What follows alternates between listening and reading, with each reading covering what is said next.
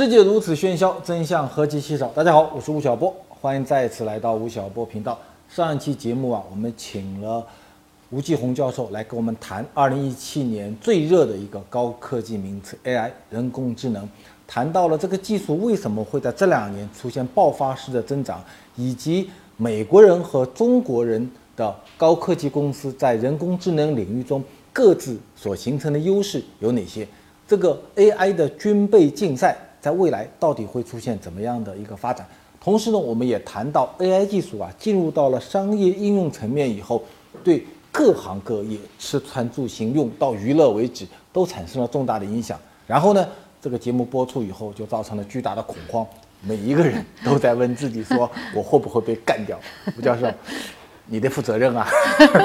你好，小波老师，又见面了。你刚才讲到吃穿用娱啊，行行，呃，九九大九大行业。那么我们基本上所有人都在这个九个行业里工作啊。对。那么从商业运用角度来讲，它到底会把哪些工种就最容易被干掉的工种是哪一些？总的来讲会被干掉的哈，就是流程化的。都听的啊，要被干掉的。我们的。摄摄摄像师傅会被干掉吗？很有可能。那摄像师傅，他比如我在笑啊，然后我突然间打断你了，嗯，他能够抓取出来，机器能够被抓取，能够能够有完成吗？呃，当然能够完成的。你你你比如说在在西班牙，呃，巴塞罗那啊，有一个这个喜剧院，不知道听大家听过没有啊？叫做 Teaching New Teaching New 的一个喜剧俱乐部，嗯，快要倒闭了，原因就是这个政策变了。政策说你的门票，你你你你这个收的这个门票，你税要给我。可是老板一看，我把门票收完了以后，我上的税以后，我什么都没有。没有了啊，税很重啊。啊，很税很重。AI 来了以后可以救他了，可以怎么救可以怎么救他呢？我不要门票了，那不要门票，你这个商业模式你怎么运营啊？好了，在剧场里面，每一个人的这个座位上前面就有一个人脸识别的这个计算机。嗯。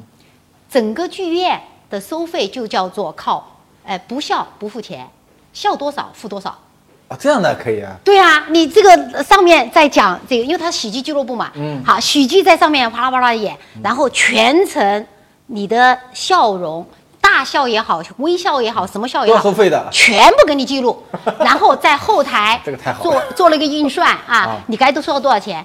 呃，他笑一次是三毛欧元。呃，我也给他们也给他设了一个上限。如果有个人戴了个口罩呢，就打死也不笑。你不，你就不能戴口罩进去，对吧？那上限是二，好像大概是二十四欧元吧。郭德纲同学发大财了，发大财了！卖还有还有卖票的人没了，不要门票，我不要门票。你进来看，反正你进来看，笑就付费。你笑笑笑你就付费。他这个模式也不是他自己出来的，他就是放在了这个 Facebook，就是这些就是社交平台上。晒嘛，好像今天晒的最多的是笑了八十次的。对，所以你仔细想想啊，只要人脸识别技术完成以后，这个应用是很简单的，很简单，它就是一个开放式平台。对了，你说的需要家发明公司啊。你说的太对了，对，你说的太对了。所以，所以现在是无处不在，就怕你想象不到。你现在在你的书里面运用的最多的、最容易被干掉的几个行业是哪一些？秘书肯定是会没有的。我估计在中国做行政秘书的人有超过五百万人吧。嗯。AI 怎么替代他们？你你知道，在美国哈，就是嗯，一个好的呃秘书哈，行政秘书，因为他要做很多很细细致的工作嘛，就特别贴近主人。对。同时的话呢，他还代表主人要和外界打交道。对对对。那么现在就有一个叫做呃 Amy 的这么一个呃 AI，就是人工智能行政秘书。这个行行政秘书被很多大公司。哎，这个租用或者是引进来使用，你包括像沃尔玛呀，像 Lincoln 的 In 啊，哎这样的大公司，还有一些是风投公司啊，都把它引进。在刚刚开始在使用的时候，别人都不知道，就对他，因为他要发邮件，然后他要安排事情，他还要安排会议，结果他得到了无限的赞美，甚至很多公司的这个就是和他打见面关系的这些呃高管送巧克力给他。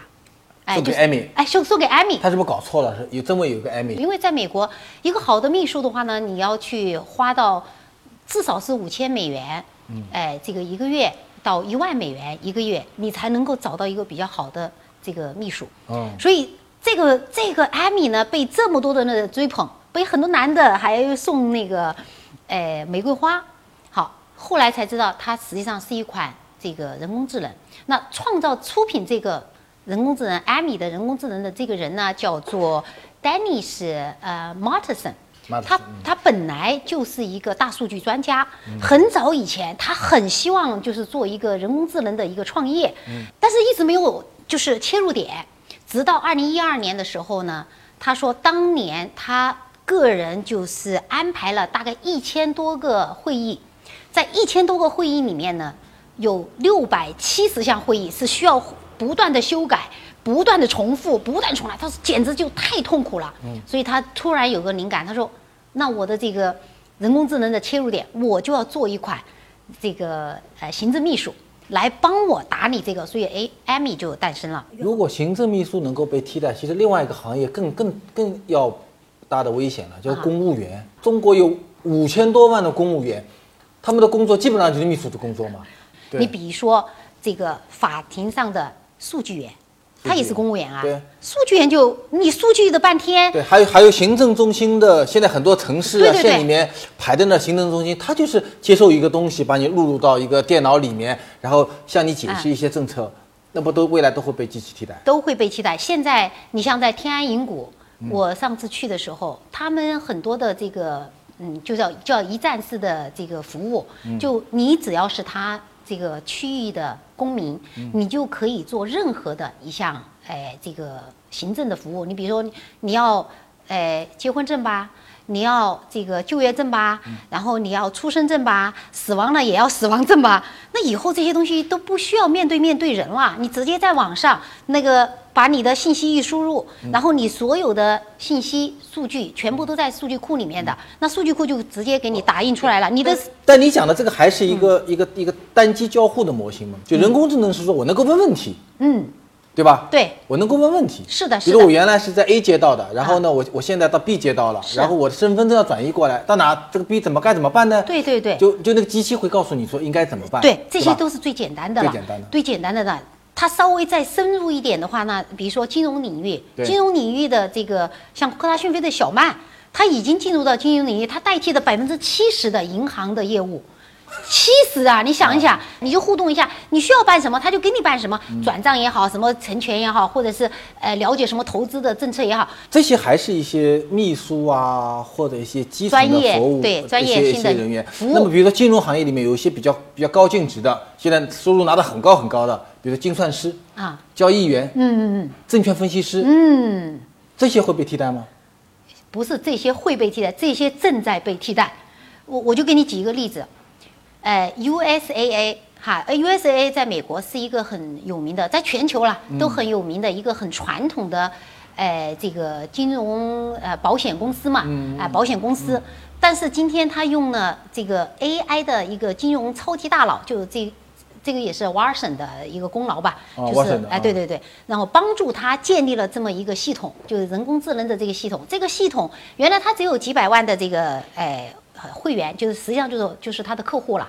现在一下子到了一千一百多万，一一千一百多万人，这都不算是惊讶的。最惊讶的是什么呢？就这些人的业务，这些人的业务由这个系统去完成。是精算业务、交易业务，什么样的业务？都有。它的这个业务呢，大概呃覆盖了两千台，两千台就是就是超级的这种计算机，每天的业务处理量就是每天它可以处理，同时哈，我们讲的是同时处理两百多万。两百多万，也就是说，这里面包含了什么呢？银行的基础业务，哎、信托、投资、保险等等一系列的，甚至呃，今天如果你是一个他的客户的一个成员，你可以就在这个上面里面直接进去做那个比特币的交易。其实未来银行就没有必要存在了嘛，银行变会变成一个金融交易系统，对吧？因为它没有柜台了，它也没有人了，所有的理财，大部分的基础性理财或者交易会通过计算的人工智能的方式来完成。你说的太对了，但是我们不是说银行不存在了，银行存在的形式不一样了，就它的形态不一样了。啊而且政府监管、监管当局来监管你还很容易，你所有的大数据对吧？对，所以你你这又又谈到了一个很重要的问题，就是，哎，你比如说人工智能，它如果把这个工作做了，那你就会想，那我还要做不做监管工作？我还要做不做这个这个防诈骗工作？对吧？好，你就会又发现，哇，原来防诈骗工作也通过机器来也通过机器可以去、去完成了。老鼠仓的这些人，其实其实证券交易所是最怕这种的对老鼠仓。以前没有办法呀，你就得查呀。然后你一个队伍下去查，你起码你要查好几个月。几乎查不出来，哎，查出来也就一个除非。出内鬼，老鼠仓基本上是跟内鬼被查出来的。是的，是的，很难查，对不对？现在不是啦。现在在金融就是交易的这个行业，比如说在纽纽交所吧，实际上就是两个两个派别的 AI 在工作。一个派别的 AI 就是我怎么样更快的在秒杀买卖，嗯，他的判断是来自于就完全就是全世界的大数据，对对对。谁拥有这个最聪明的？对这个对冲未来对冲和期货，看来这行业没办法干，很没办法干。靠机，器来完成了。对。好了，这是一一派。那么，因为赚钱的人总是有好人坏人，嗯对不对？好，那坏人在用它的时候，那他要欺诈，他有有欺诈啦，他有作弊啦一。套系统来防止反好欺诈，。那么另外一套系统就是警察，就是 AI 警察。这个我在书里面也有讲。一尺魔高一丈，对对对对魔其实是两个大的系统，是是都会是有做对，这个这个讲到这个呢，又会我就会提到，你说像这个科大讯飞，它也有一款防欺诈的，就叫做这个地听。我们不是老接到那个电信诈骗吗？各种各样的诈骗，呃，那这个地听呢，它会预给你这个预防，就是提前给你预防，就是它在还没有发出去的时候，就在中间。就是在这个发出去的这个过程中，哈、这个系统的过程中，它就可以给你拦截，然后判断你，就通过你的行为，你到底是真人还是假人，你是欺骗的还是什么？所以据说哈，呃，一年下来也有好几个亿的这个这个，就避免这个损失。除了你正在收看的爱奇艺吴晓波频道，我们还有一个微信公众号哟，微信搜索吴晓波频道，在后台回复关键词“人工智能”，就可以获取本期节目的文字资料。你也可以在大头频道媒体合作伙伴澎湃新闻收看到本节目的精选内容哦。吴教授，你是大学的教授啊，然后呢，这两年你又在研究人工智能的工作，然后你书新书很快就要出版了。是对，你在研究过过程中有没有想过，就说作为一个老师啊，大学那么多学生每天进来，然后培养自己的专业才能，进入到一个新的职业。嗯，AI 正在摧毁很多职业状态，所以 AI 技术和现在大学的这个教学体系之间的冲突该怎么解决？这个矛盾现在是不是很尖锐了？已经？哎，这个问题其实你是问到我心坎儿上了。嗯，说老实话，就是这一次认知革命，我认为，如果我们要所有的人都要面对，他必须从教育开始，教育开始，对，必须从教育开始，就很多专业的设置可能已经是完全落后了，完或者这个行业已经要不见了，你还在那里教孩子们，你说的花了四太对了。年时间去学一些莫名其妙的东西，是的，会有。你看哈，你不光光是中国，这个是这个是一个全球现全球的现象。你你看啊，我就身边就是有这么一个朋友家小孩在。美国去读书，他读什么呢？他读这个金融，哎，就读 MBA 嘛，就到我们伯克利去读 MBA。读 MBA 以后呢，他又专门挑选了一个就是重点，哎，未来要展现才华的，叫市场营销。嗯，哎，在市场营销他下了很大的功夫。对，可是嗯，可是他读完四年，然后他又读研究生，又又又又又去做进修，以后、发现几年下来的这个东西白做，为什么找不到工作？找不到工作。为什么找不到工作呢？市场上就有很普遍，就有很多 AI 的这个营销，AI 营销，这个 AI 营销很厉害。比如说一款叫做呃呃 Cat CRM，现在很 popular 在美国。它可以做什么呢？它可以帮助你制定你的销售计划，然后帮助你创造创建你的这个网站系统，哎 CRM 系统还有网站的这个这个这个形象界面，呃，形象界面可以帮助你去抓取这个生态系统里面的比你做得好的人，他去学习。抓起来学习，然后可以直接给你发邮件哈，就是帮你做个性化的邮件。这是完全是一个机器人在在制作，它不需要你这个学了五年或者四年的呃市场营销的什么什么管理员。像他这种，比如说啊男士，然后呢他是防雾霾，对吧？然后他主要大数据能够在互联网领域找到那些买得起这个产品定价的对对对对男士然后他在他在他的社交环境中信息中有一个对雾霾不对污染本身有很大的一个警惕性的人，哎要定点推送给他，就定点推送了，所以他不会骚扰人。他以后的东西，就以后我们在读到的这个呃信息的时候，我们觉得是一种享受。所以你教育改革，你就要有 AI 的教育解决方案。这是我在书里面，我其实也有很多的这个呃感慨和这个研究以后的结论。像有个叫 Georgia 呃这个计算机学院的，对吧？那个那个那个老师哈，戈尔老师，然后呢，他自己就创造了一个呃叫做人工智能概论。这个课的特征就是说。打破原来传统的哈，学生来上课，老师在上面讲粉笔什么东西，全部没有啊只有问题，一问一答，而且你多少人来问，我都会同时给你回答通。过机器来回答，通过机器，所以呢，他他的这个这个课程，哎，第一年有一千多个学生，然后这个回答问题谁回答呢？他和他的助教回答，就两个人回答，嗯，呃，助教叫做呃吉尔，然后一年下来以后，八呃一千多名学生，有一个学生提出来了，我发现你的助教是 AI，后来一他把真相大白给大家一看，真的是。真的是 AI。这个 AI 就这个人工智能助理助教，教了百分之四十的课，就是他提出来的这个问题里面，他回答了百分之四十。我觉得有一些原创性思想的老师可能会越来价值越来越高。就大部分的是个，如果是个知识传递员的这样的老师，就会你说的非常对，其实这就是也是对整个人类都是一个答案。嗯也就是说，那我们以后怎么办？有思想嘛，有思想就应该应该应该有创造嘛。嗯所以以后人就是做创造性的事情，机器就是做流程式的、就呃知识性的、数据式的。以后我们脑子里面不要记东西，没有记啊，不要记。比如说我们以后，哎，八九零，你告诉我一下，这个我那本书里面提到吴晓波老师提了多少次啊？我不记得了啊，哒哒哒哒哒哒哒，他告诉我，他而且他一秒钟就可以告诉我那么造，它就可以 AI 化，是吧？他叫 AI，他叫呃就博士了，巴博士，八九零就是博士了。现在我们很多大型公司呢，其实互联网加已经把大家搞得焦头烂额了啊，对大家的各种各样的冲击。现在又来了一个人工智能，怎么来应对这个变革？比如说，你是董姐姐董明珠，我做格力，对吧？像这样一个空调企业，董明珠来讲，一个 AI 能够帮她什么忙？呃，在人工智能的这个应用里面呢，其实刚才呃呃之前我们也谈到过，呃，技术是很重要的。但是如果你要是没有人工智能技术的这个公司，你不要一下子沉进去啊，你也搞人工智能的这个技术，因为在人工智能，它就像刚才说呃之前说的，你要让它更聪明，能够更好的帮助人类，就是要做商业生态。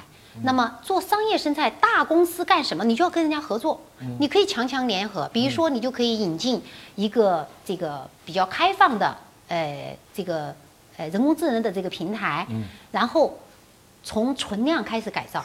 嗯我我们讲不要从不要先从增量开始去去去做呃无限制的创造，那个很很冒险。董明珠的存量是什么？我认为它的这个存量里面有两个点可以去做。第一个点就客户的需求，呃，第二个点就是我怎么满足他的需求，就是我这整个的运营怎么满足他的需求。也就是说，你对用户的响应相当的慢，还有一个呢不完整。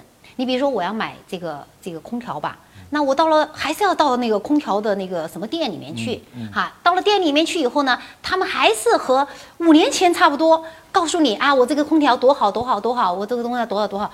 哎，我心里面想，你是不是应该就是，如果是 AI 的话呢，你就把你的要求提出来，然后你就给我输入你的要求是什么，输进去以后，你一几秒钟以后，歘一下子生成说这个地方要放一个冰箱，那个地方要放一个冰箱，然后这个是 RP 的，那个是 EP 的，那个是二点五 P 的，就你需要的是个解决方案。我需要的是个解决方案，因为确实我不懂啊，我不懂你这个空调啊。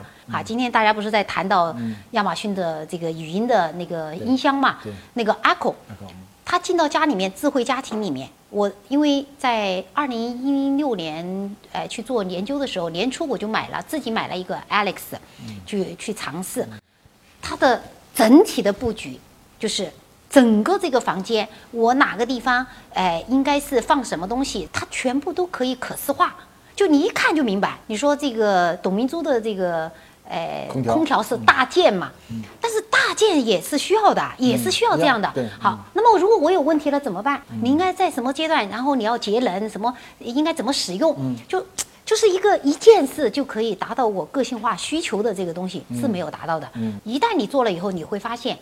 所有的客户肯定朝你来，嗯，因为没有一个客户愿意花时间在这上面去浪费，对对不对？去学习，对，你看我不会开车嘛，很多人嘲笑我。那你现在想想，无人汽车来了，无人汽车来，我因为不会开车，实际上我过去几年每年省了很多的时间啊。对呀，我没有学习开车，对呀。然后我不会开车，所以我少少走很多路，对吧？我有很多精力可以写作啊，可以去做调研。那如果没有 AI，没有 AI，没有人工智能，没有无人驾驶汽车的话，那我在这方面的能力就就是会被成为是个残缺。但有了以后，你会发觉说，其实我是赚到了。我跟你一样，我在美国就没开过车。你也不会开车，我咱们都等无人车到来是吧？其实真正，真正哈，我说这个科技发展到一定程度以后，要开车的一定都是因为好玩，没有其他原因了。所以未来跟知识模块有关的专业和技能，嗯，标准化的知识和植物性行为都会被大规模的替代。未来应该是进入一个非标的时代，一个非标，非标跟创意有关的，跟颠覆有关的，对，跟跟跟展现个人才华有关的，才华有关的，对对对，情感有关，情感有关的，是的，是的啊，所以可能还能够留存。对，呃，但是我觉得就是不恐惧的地方，嗯，不恐惧的地方在哪呢？在哪里啊？全民创业，人人都是企业家，人人都是 CEO 啊，因为你实际上你来到这个世界上，你是需要。这个真的是真正的是去体验你希望体验的东西，而不是被迫进去，然后为了拿一个文凭，然后在那闷四年，闷了四年以后，为了爬到一个什么目的，让人家觉得承认我有了 AI，它可以帮助你做很多的事情以后。你就回归原原，就是回归在原我了。原我了以后，你会发现很多人实际上他很希望去学习，他对很多事情很感兴趣，但是这一辈子都没办法，没办法，他就被迫要去做那件事情。我们谈了人工智能，现在已经进入到了一个应用的一个爆发期。嗯嗯。那么在由技术到应用的过程中，有没有可能出现一些瓶颈呢？就如果你是创业，或者你是个投资人，嗯，我们面对一个新的一个项目的时候，嗯，这个瓶颈在哪里？需要大家注意的。呃，我觉得这个瓶颈哈，可能有三个方面。一个方面就是商业呃本身的一个解决方案，就是你到底有没有解决问题？嗯，呃，然后你有没有解决客户的问题？解决你呃公司自己的运营问题？哎。这个是一个很大的瓶颈，再一个瓶颈呢，实际上还是数据的打通，就是从技术上来讲，嗯，哎，你可以想象得到，你如果，哎，人工智能你都依靠它了，可是你在跨越国界的时候，从一个国家到另外一个国家，你突然发现它失灵了，对，那你这这一下子就慌，很慌张了，数据孤岛，哎，数据孤岛都都是一些数据孤岛，那这个是一个呃瓶颈，哎，还有一个最大的瓶颈，我认为就是。可能是人文的、伦理的，因为在这个领域里面，其实有个很重要，我个人非常关心的问题，就是数据资产的问题，因为这个迟早。不信你看，迟早这个会被提出来的。也就是说，原来的土地，我们最后都是要有个土地的拥有权，谁是拥有它，谁来买卖它，谁来呃有这个资产，对吧？那它都是有授权的。可是现在的这个数据呢是没有的。就在我们今天要录这个的这个几个小几几十个小时之前，美国的就有一个呃呃呃 TV 的公司，就 TV Maker，就 TV 制造公司，被告了两呃两点。呃，二万美元的这个诉讼，就是因为他通过这个电视节目呢，来抓起呃这个观众的这个数据，对，然后观众就集体告他，那告赢了，啊，告赢了，那当告赢了，呃，告告赢了，那是什么意思？就是就是这个数据拥有权的这个问题，嗯，因为从整个的来讲，你看看现在大公司的这个赚的钱，嗯，实际上都是靠，呃，对，这个数据销售，数据。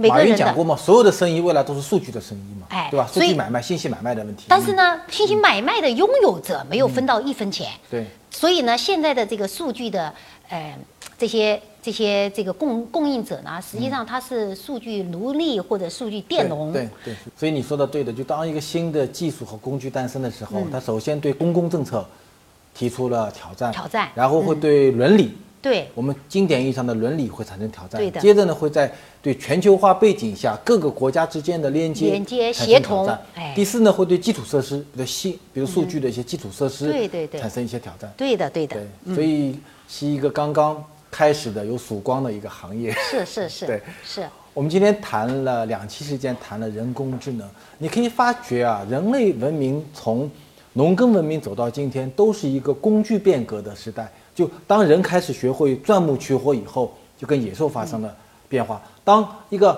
马车被发明以后，蒙古民族就开始崛起。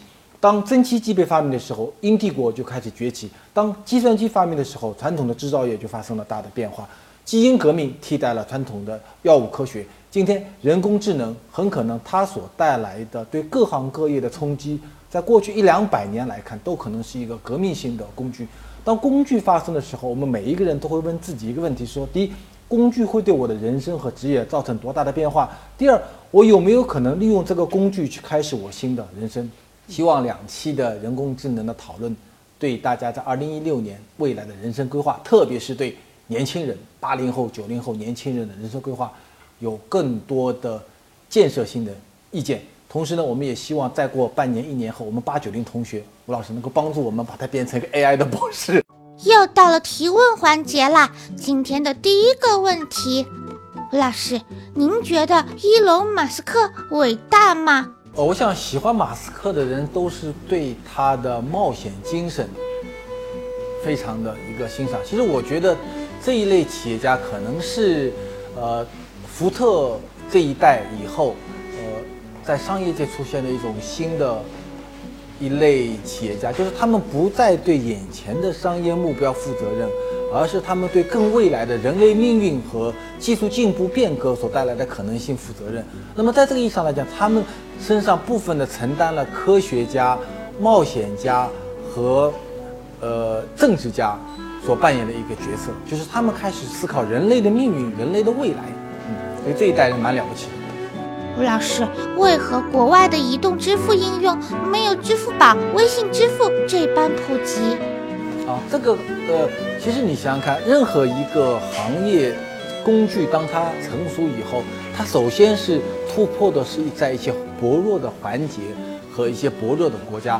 那么在你会发觉说，互联网在中国地区，比如说互联网对中国的传媒行业、对中国的金融行业、对中国的百货零售行业所造成的冲击，远远的大于对日本、欧洲和美国同行业所造成的冲击。那最大的原因是说，在传媒、金融和零售行业，欧美地区经历了几十年、上百年的发展，它的体系已经比较的完善了。但是中国地区呢，这些领域的服务都非常的差。中国的传媒行业的服务几乎没有，非常的差。中国零售行零售行业无数多的中间环节，中国的金融行业到今天为止没有一个全国性的统一的信用市场，所以它就更容易被得到突破。